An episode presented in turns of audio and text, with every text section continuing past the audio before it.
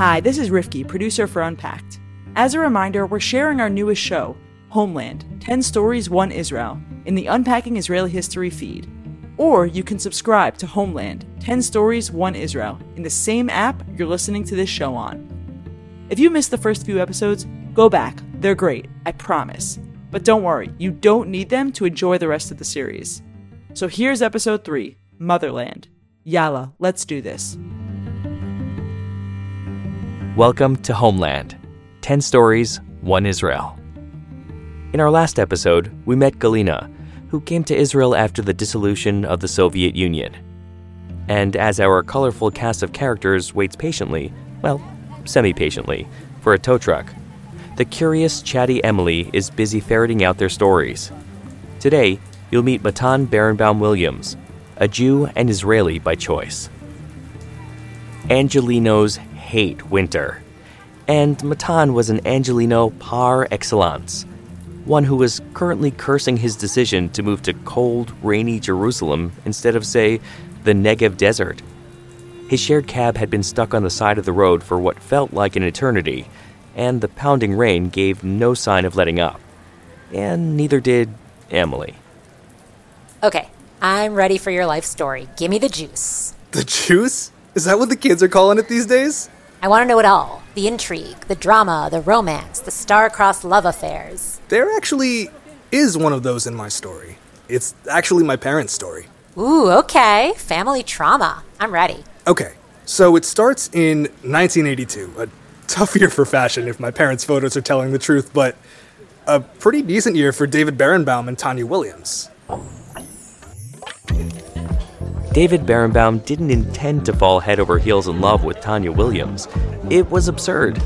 No one just locks eyes across the room at a grimy college party and meets their soulmate. He was 21 for Pete's sake. He had no business meeting the girl of his dreams for at least another five years. But there she was, his future smiling at him from across the room. They were inseparable within weeks. Two college students months away from graduation, certain of nothing except each other. You're gross, his friend Joel would say, watching them together. Please stop parading your obscene happiness in front of those of us doomed to die alone. Ah, oh, Joel, someday your prince will come, David would tease. But there was a catch to all this ridiculous, lavish happiness, and that catch was Howie and Rachel Berenbaum. You want to kill me. He wants to kill me, Rachel Berenbaum said when her son told her about his new girlfriend. He wants to give his mother a heart attack. Howie, call an ambulance. I'm having a heart attack. Ma, you're not having a heart attack. Just breathe for a second. I promise you're going to love her. She's perfect, and she's smart and kind and compassionate and. Stop talking now, David, his mother ordered, holding up a hand. She's not Jewish. She could be the Queen of Sheba for all I care. You're breaking up with her. End of story. David had never considered himself particularly stubborn or particularly brave, but the more his parents protested, the steelier his backbone turned out to be. Tanya Williams was his future, his everything. And one day, their shining private circle of two would expand to include their half Jewish, half black, 100% beloved kids. You think your kids are going to have it easy? His mother cried the fifth or the seventh or the ten thousandth time he came by to beg her to meet Tanya. You think you'll do them a favor by bringing them into the world where they're not fully accepted by anyone? That's ridiculous, Ma, he said. Anyone who doesn't accept them is close minded and bigoted, and not someone I want around them anyway. His mother drew back as though he had slapped her. You think I'm close minded and bigoted, David? You think it's bigoted to want to have Jewish grandchildren? Ma, that's not what I'm saying, David protested. But his mother was on a roll. Bigoted. Bigoted! My aunts and uncles died in Auschwitz, and he tells me it's bigoted that I want Jewish grandchildren. Do you hear him, Howie? Do you hear your son talking to us like this? It didn't matter how much he pleaded, how much he tried to explain that marrying Tanya had nothing to do with rejecting Judaism or rejecting his parents or spitting on his family's graves. He just loved her, and she loved him, and they were going to build a good life together. It's exhausting, he said to Tanya a few weeks before their wedding. I'm exhausted. I don't know why I'm even fighting with them anymore. They're not going to come to the wedding. Their minds are completely made up. Tanya kissed his forehead. They might come around, eventually. David barked out a laugh. no, that's your parents. You know, reasonable, accepting people who are slowly getting used to the idea of having a white Jewish son in law. Give them more time, she said. People can surprise you. But they didn't. They didn't surprise him when they didn't show up to the wedding. They didn't surprise him when they chose again and again not to meet Tanya. They didn't surprise him when they screened his calls. They didn't surprise him when he stopped getting invited to Yom Kippur breakfasts and Hanukkah parties and Passover seders. He thought he had lost all capacity for surprise when the baby arrived. Maddox, perfect and dimpled and chubby, long lashes, huge eyes, round cheeks, and a gurgling little laugh. David and Tanya spent hours just watching him, the little folds in his chubby wrists and thighs. He was perfect and David's parents wanted nothing to do with him. The pain hit David like a tidal wave. They're never going to accept us, he told Tanya after the third time he had begged them to come to meet the baby. They're never going to want to see him. Tanya kissed his cheek. It's their loss, David, she said, not ours. And who could say no to this face? It's their loss, David agreed, reaching for his little family. I'm done trying to make them see that. This is over. They made their choice. So, David Berenbaum and Tanya Williams packed up their life in New York and didn't unpack it until they had crossed the country, leaving the memories in New York, starting over somewhere new, leaving the pain behind. Whoa. So, your grandparents just like froze out your father forever? Yeah, they wanted nothing to do with him, or with my mom, or with me, or with my little sister when she came along. I'm so sorry. That must have been really awful. Awful for him, yeah, but I don't really think about it. My mom's parents loved us so much, and if I asked about my dad's parents, he would just say he didn't have any. I didn't realize they were even alive until I was like 12 years old. Oh my god, that's terrible. Eh, it is what it is. Do you think they were just like really racist? I mean, maybe that was an element of it, but I I think it was less about the black thing and more about they just couldn't handle the fact that their grandchildren weren't Jewish. At least in the way that they understood. But you are Jewish. Like your dad is Jewish. That's Jewish enough in my book. Not in theirs. That sucks. I'm really Don't don't say you're sorry. It's fine. Worse things have happened. So, can I ask you about your kippah? Didn't expect to see a black half Jew in a kippah? I mean, from the story you're telling me, I'm like really confused as to why you want anything to do with Judaism. then you'll love this. I converted to Orthodox Judaism when I was 23. What? Yeah. How? Why? Yeah, it's a good question. Matan was not always named Matan. In late September 2006, his first day at UCLA, his name was still Maddox. Maddox Berenbaum Williams, his new roommate John said as they shook hands. That's an intense name. Maddox is a perfectly normal Welsh name, Maddox responded. John looked him up and down. Lots of Welsh ancestry in your family? Absolutely none, grinned Maddox. What is your ethnicity, if you don't mind my asking? John asked. Well, that took about 10 seconds, Maddox thought to himself. Black mom, Jewish dad, possibly some native on the black side, if my grandma is telling the truth. But she has dementia, so, you know, probably not. Oh, you're Jewish? John asked casually. Do you, like, practice? Anything? Nah, Matan answered. We didn't grow up with religion, like, not even Chrismukkah or whatever. My mom's crunchy, so sometimes we celebrated the winter solstice, which is basically like communing with nature and stuff being thankful for the cycles of the earth, etc., etc. That actually sounds kind of rad, John said. if you say so. Well, my family is basically professionally Jewish, so if you ever want to celebrate any of the, like, holidays with my family, that can definitely be arranged, John said. Oh, wow, really? I mean, I didn't realize you were Jewish, Maddox said. John gestured to himself. Are you kidding? Does this whole vibe not scream Jewish to you? I mean, I figured you were just Persian, like the rest of LA. Yeah, Persian Jewish, like the rest of LA. John paused. My mom is going to be so excited when I bring you home for Friday night dinner. This Friday? Maddox asked. Our first Friday of freshman year? Hell no. But soon. Have you ever had gondi? It's gonna blow your mind. Wait, hold on.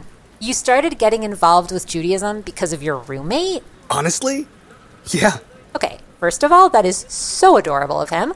Did you end up going to that Friday night dinner with his family? Oh, yeah. By the end of freshman year, I even went without him sometimes. The Mofazaskars were like my second family. Like, if I wasn't going home, I was going to see them. They even got my dad to go to a Passover Seder for the first time in like 20 years. When was that? Uh, Passover of my sophomore year, so like 2008? That's incredible. How did he react? oh, he cried, and so did my mom, and then Babak and Manijeh, John's parents, cried also, and then his grandmother started yelling at everyone in Farsi, presumably you know, telling us all to stop crying during a holiday, or possibly telling us to get a move on so we could eat already. It's unclear. That's an unbelievable story. Yeah. Yeah, it, it was kind of cool. It was also the last time my dad was cool with me exploring Judaism. I guess that's the next part of the story. Maddox had expected to be the only black kid in his first Jewish studies class social, cultural, and religious institutions of Judaism. He was pleasantly surprised to see two other black students, both religion majors. But he was the only black kid taking Hebrew, and ancient Jewish history, and modern Israel, politics, society, culture. By the second quarter of sophomore year, Maddox was in deep. That first Jewish studies class had been kind of a joke, a way to dip his toes into that secret, neglected part of his heritage. But the second class, the third, the fifth, he had no real explanation except that he was fascinated. This thing, Judaism, was ancient. It showed up everywhere.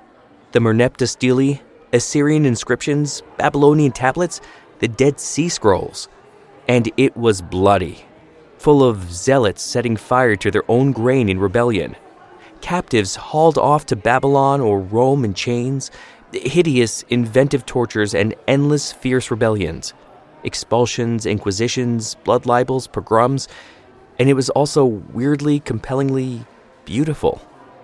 Today, thousands of years after this whole thing started, there was a whole country that ordered pizza and paid their electricity bill and watched TV in the language of the Bible. And somehow, all that flowed into the Mofazazkar's Friday night's dinners in a way that he didn't really understand. He declared his major during the second quarter of his sophomore year Jewish Studies with a minor in Israel Studies. You are so never getting a job, his sister Leandra had teased, unless you want to work at, like, a Jewish summer camp or something. At least add something practical, his father begged. Economics, business, psychology. I'll see if I can fit it into my schedule, Maddox promised. And then he went right back to taking classes like Introduction to Jewish Folklore. Fascinated by Dybbuk and Ibburs and Shadim and Golems, by the Seal of Solomon, by giants and four faced angels and angelic wheels covered with eyes. It was all so much. It was all so weird. And yet, people like John walked around wearing their history so casually, so lightly, like a scarf they could put on and take off at will. John mostly found Maddox's interest amusing. Dude, he said, watching Maddox wrestle with his Hebrew homework, are you like trying to become a rabbi or something? Shut up and help me understand this, Maddox said. These verb conjugations make no sense. Can't help you there, bro, John said, I basically know how to order falafel, and that's it. If you took Judeo Persian, like I suggested, I would have totally been able to help you. Don't pretend you can speak Farsi, Maddox said. Talking about food doesn't count as knowing a language. John shrugged. He was majoring in neuroscience. He had absolutely no reason to struggle with stupid languages and their stupid verb conjugations and their stupid guttural letters that were impossible for an American to pronounce. Ugh, I give up. Maddox said, tossing his pencil across the room. Why are you doing this, man? John asked gently. Like, you know, you don't have to do this, right? You're only a sophomore, you have time to change your major. Maddox narrowed his eyes. I don't want to change my major. John raised his hands in a placating gesture. Hey, it's your call, I'm just saying. You can explore Jewish stuff without, like, studying it full time. I know that, Maddox said. So, why are you doing this? Like, just go on birthright like a normal person instead of trying to learn the world's most useless trivia. Maddox sighed. It's not trivia, he said. Knowing about, John looked at the books heaped on Maddox's desk. A treasury of Jewish folklore. Jerusalem, a biography. The Dawn, political teachings of the Book of Esther. I don't know. None of that sounds remotely relevant to anyone's actual life. You can say that about almost every single humanities major, dude, but I don't see you picking on English majors. I'm not picking on you, John said. I'm literally just trying to figure out why you're torturing yourself with all this stuff. Maddox bit back what he wanted to say, which was, I'm not torturing myself. Because he kind of was, at least with studying Hebrew. So he thought about John's question, really thought about it, and realized he couldn't put his feelings into words. I don't know, he finally said. It's hard to explain. I'm just like, I just really, really care about this stuff. I don't really know why. I just, like, can't stop thinking about it. Because of your dad, maybe? John asked. Are you, like, trying to understand his whole thing with his parents? No, Maddox quickly responded. I'm not thinking about them. I just. You know what? You know what it's like? It's like an alternate history, like for me. I have no idea what that means, John said. Like, if my dad had married someone his parents wanted, then this would have been like my life. So, like, when I'm studying this stuff, it's like, hey, Maddox, look what you could have been, you know? Dude, if your dad had married someone else, you wouldn't be here.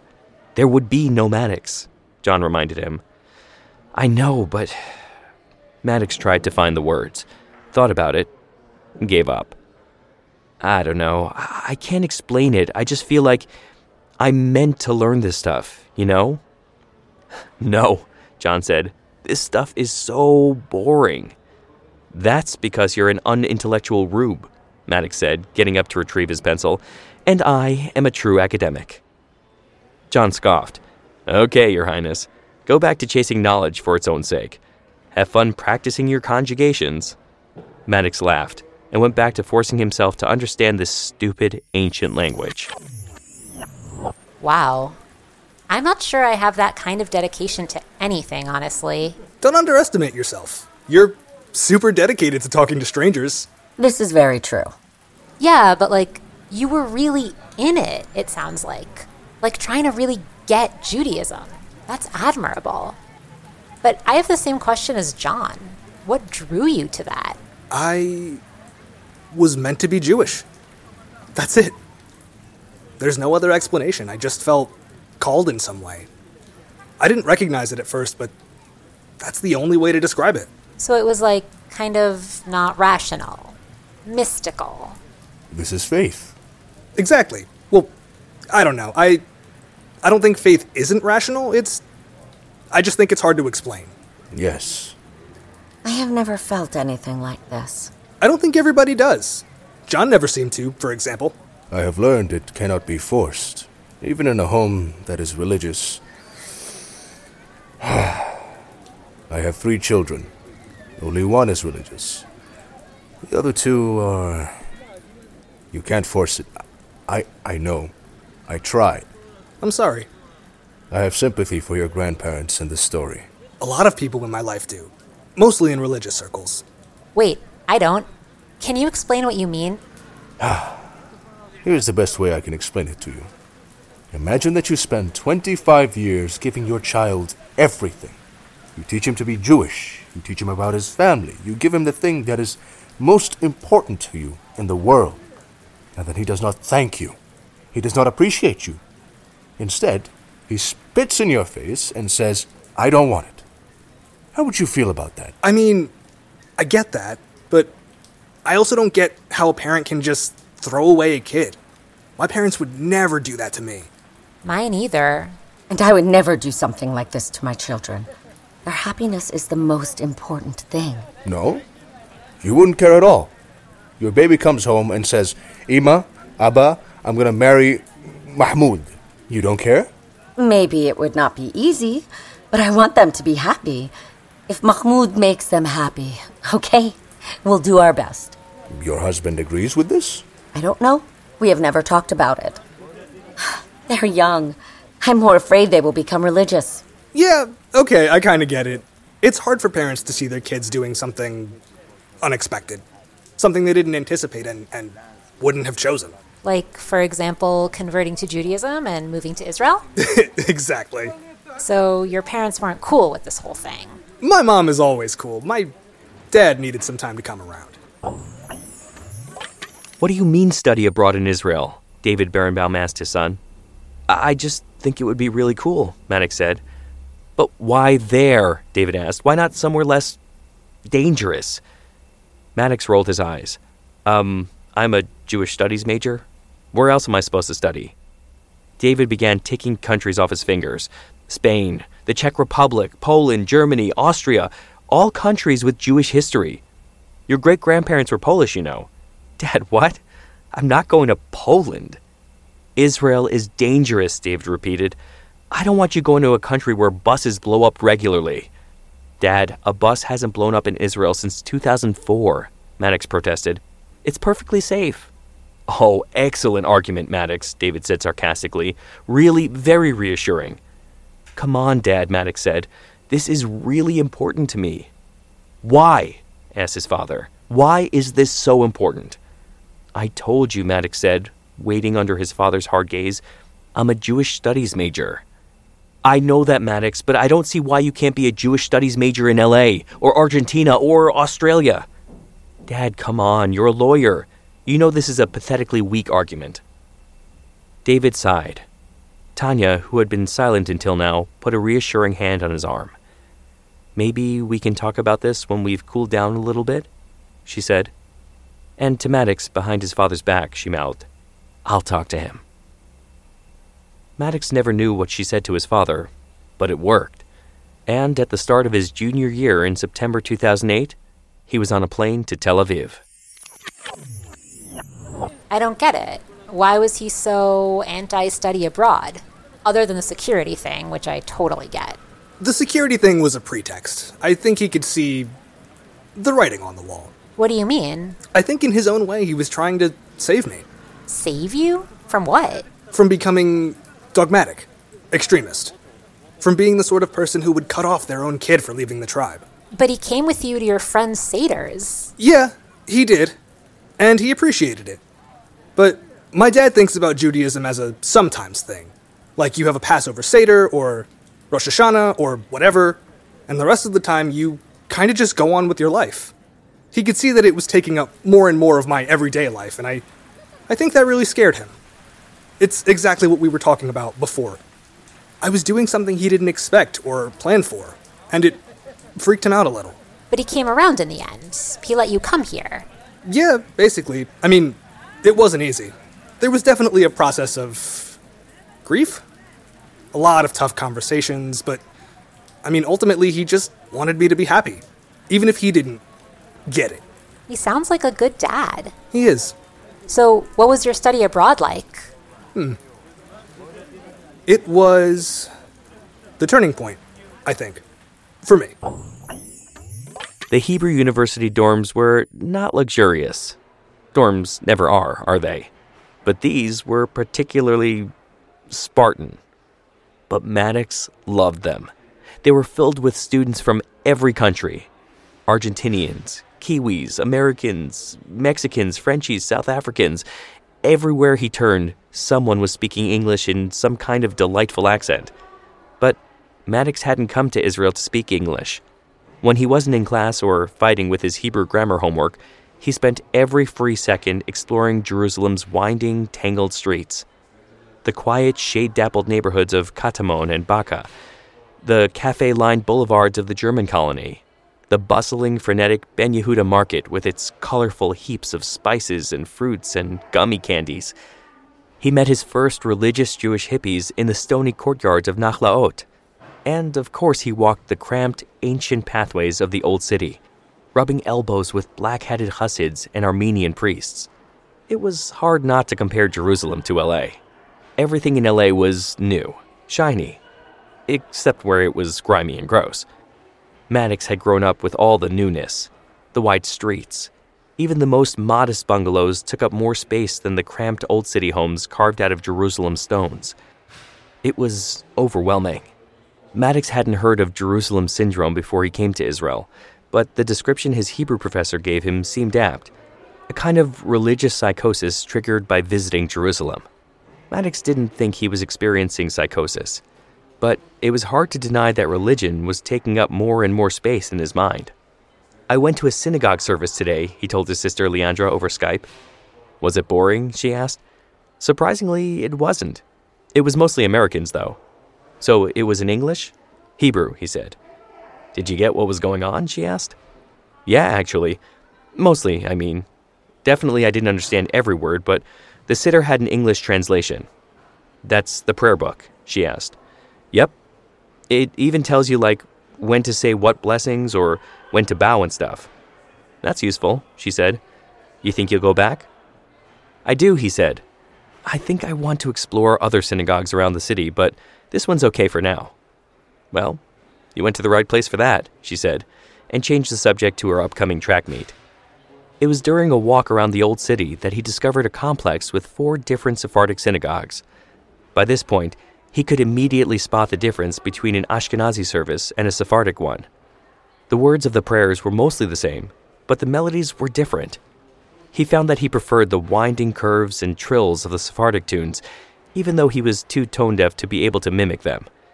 He couldn't make the hour long walk every Shabbat morning from the Hebrew U campus to the Sephardic synagogues, but he would show up when he could, nod to the men wrapped in their shawls, their talitot, open the siddur, the prayer book, which had absolutely no English and no transliteration, and surprise himself with his increasing ability to follow along. You realize that you don't count as a Jew for them, right? His father asked when Maddox described his new synagogue to him. Maddox sighed. Dad, why do you have to be so negative? Why can't you just let me enjoy this? Because I don't want you to be disappointed, his father said. When these guys find out that you aren't Jewish according to their definition, they're going to reject you. And I don't want you to be upset when that happens, because believe me, I know what it feels like to be rejected. That's you, Dad, Maddox said. That's your baggage. Don't put that on me. His father sighed. Just be careful, Maddox. Maddox bit back the urge to say, Whatever, Dad, and instead said, I am. Ouch. Yeah. Seems like your mom and your sister were more supportive. Yeah. I was lucky. Ironic that only my dad wasn't into it. Yeah, that must have been hard for you. It was, but honestly, it was harder to feel like I wasn't considered Jewish in the spaces where I wanted to be. You know what I mean? No, not really. I mean, you were Jewish. Like, so many people would consider you Jewish. Yeah, you keep saying that, but that wasn't true in the traditional spaces. There are no halvesies there. You either are something or you aren't. I mean, I think that's a narrow and dogmatic way to look at it, but. You're right. I'm I'm just telling you my experience. You're right. I'm sorry. I'm making your story about me. Pretend I didn't say anything. No, it's it's okay. So, when did you decide to like make it official? To like convert? I don't know if it was any one thing or any one moment. Like I started going to shiurim, uh, you know what those are. No clue. They're like uh, Torah lessons. I basically just made a few Orthodox friends in the dorms and did whatever they did. Well, whatever the actual religious ones did. There were definitely a few people who came to let loose. No letting loose for you?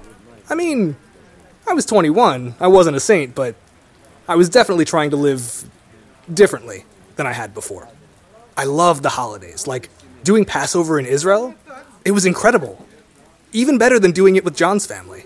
Did you have a Seder like in the dorms? No, my friend Ari had some family here and we went to them. It was. I mean, with John's family, we were literally saying next year in Jerusalem, and there I was, in Jerusalem, celebrating freedom, liberation, in a state that symbolizes liberation. It was incredible. I still get emotional whenever I think about it.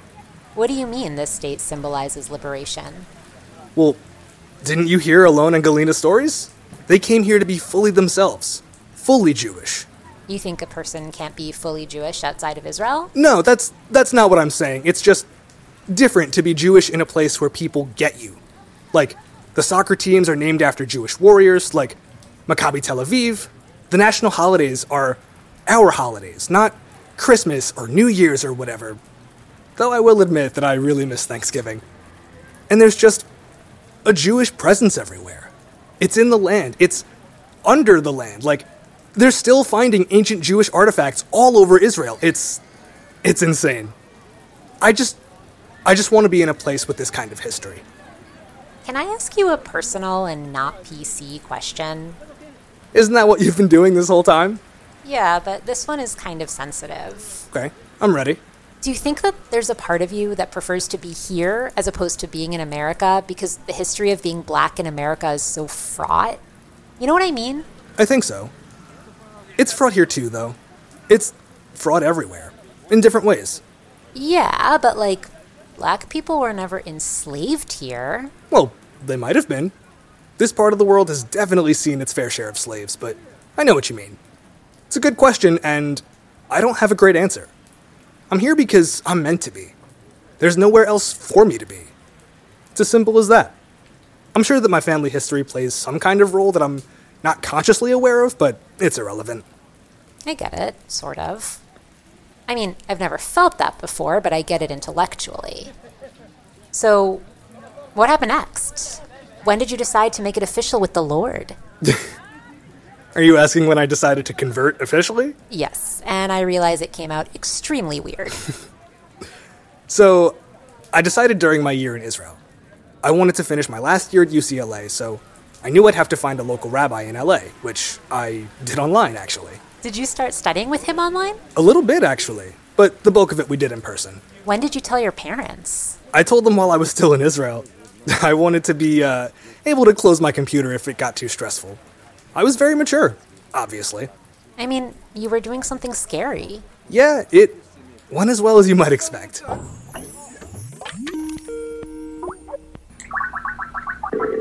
You cannot be serious, David Berenbaum raged over Skype. Get in touch with your roots, fine. Go to temple, okay. Visit Israel once a year, sure. Have Shabbat dinners with your Persian friend, great. But you want to be Orthodox? Are you kidding? I'm not kidding at all, Maddox said. Do you know what these people are like? His father yelled. Uh, I'm friends with a lot of these people, so yeah, I think so, Maddox said. Do you know how they treat women? His father shouted. You want to go to pray in a space where your mother and your sister aren't welcome as full Jews? That's not how Orthodoxy sees women, Maddox started to argue, but his dad was too busy firing off apparently rhetorical questions. You know how they act towards black people? David ranted. Yes, Dad, considering they've all been incredibly nice to me, Maddox tried to say. I cannot believe this is happening, his father said to his mother. I cannot believe he's choosing to do this. Hey, Maddox, his mother said gently. Dad and I are going to take some time to talk. Is that okay? Sure, he said. I love you, she said. Nothing will change that. Whatever you need from me, I'm here. And the same goes for Dad. He loves you so much.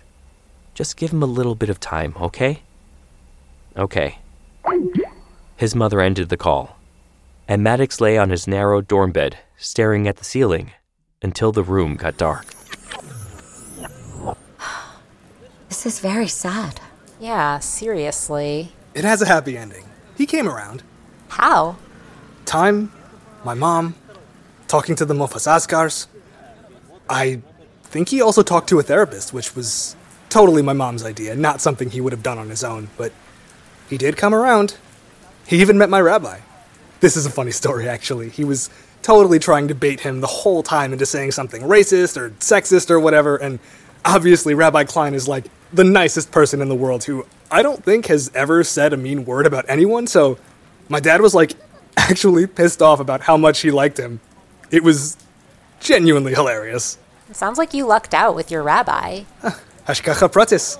That doesn't sound like a real thing. I think he's trying to say hashgacha pratit. Still no clue what that means. It's like the concept that someone's watching out for you. It literally means private supervision. So, like, a guardian angel. Or, you know, God. Right. Um, okay, can I ask another sensitive question? Go for it. Did you ever reach out to your grandparents? Like your dad's parents? No. I had no reason to. They made their choice. This had nothing to do with them. Yeah, I get that. So, that's it. That's the story. I mean, you didn't explain how you got here, though. Like, you studied abroad, you graduated from UCLA, you converted with Rabbi Klein, and then. Yeah, so so I graduated in 2010. I finished the conversion in 2011, and in the meantime, I was working as a technical manual writer, which is just as fun and glamorous as it sounds. I kicked around the idea of applying to law school because, you know, that's what you do when you graduate with a completely useless major. And when you have Jewish parents. Right? But obviously, I didn't do that. It just felt so beside the point. I thought that I'd have a sense of purpose in all of that after the conversion, and I did. Like, I had a community, and that was awesome, but in terms of, like, where do I want my life to go? What do I want to be when I grow up? All of that stuff, I. I just felt totally lost. Yeah, I'm fully expecting to feel that soon, too. I mean, I solved it by moving to Israel, so, you know, that's always an option. Did it work? I was drafted into the army almost immediately after I made Aliyah, so.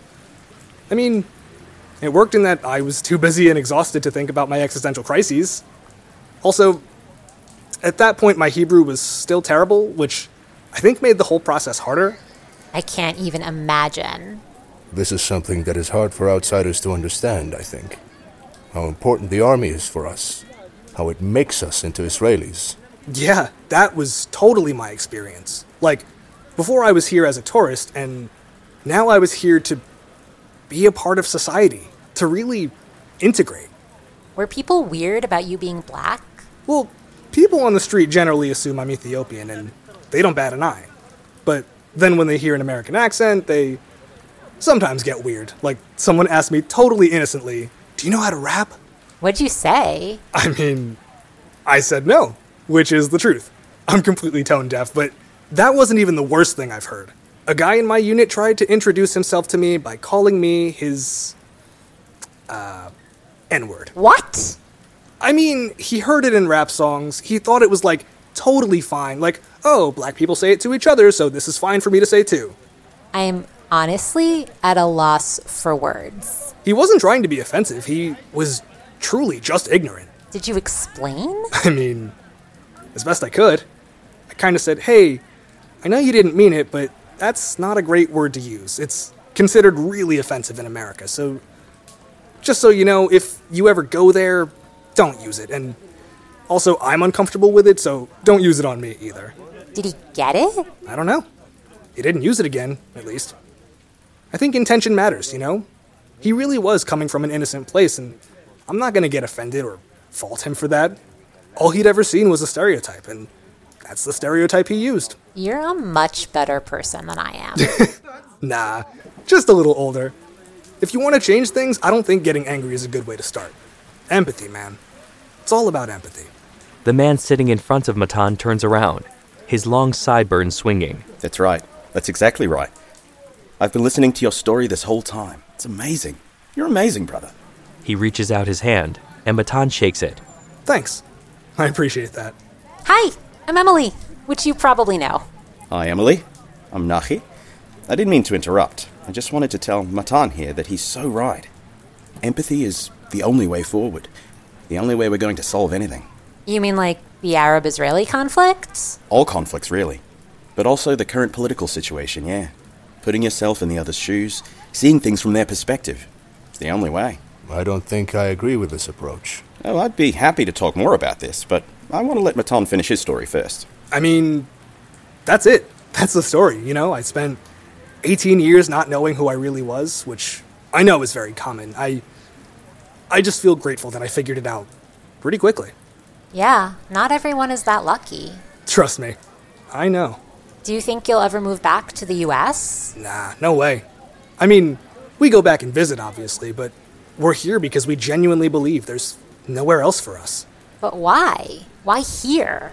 Because this is the place that Hashem, God, promised Abraham. A- Abraham. I'm living out a promise. This was all predicted. This nation, this state, all of it was promised. There's nowhere else for me to be. Yes, this is right. Amen, brother. This is exactly it. Yeah, okay. I don't feel that myself, but I respect what you're telling me. Yeah, I also think this is completely crazy, but I won't argue. This is also how my in laws feel. No need to argue. We're all brothers and sisters here. We've all got our own paths to follow. Yeah, that's true. But sometimes those paths converge. Like now. That's true. All your stories are so different. Yours, Matan's, Galina's, Elaine's. They're all completely, I don't know, unique. That's true of everyone. In every country. Yeah, but it's only in this country that all the Jews are coming home. That's true. You know, speaking of, I have a feeling I know it's coming. you're Australian? Guilty as charged. How'd you end up here? Not just in this taxi, obviously, but in Israel generally. Oh, it's a very traditional story. I followed a girl. Ooh, this I've gotta hear. Okay, let me think. How do I start?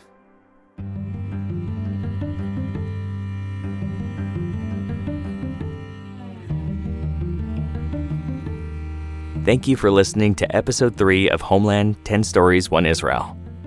Homeland is a production of Unpacked, a division of Open Door Media. Check out JewishUnpacked.com for everything Unpacked related and subscribe to our other podcasts.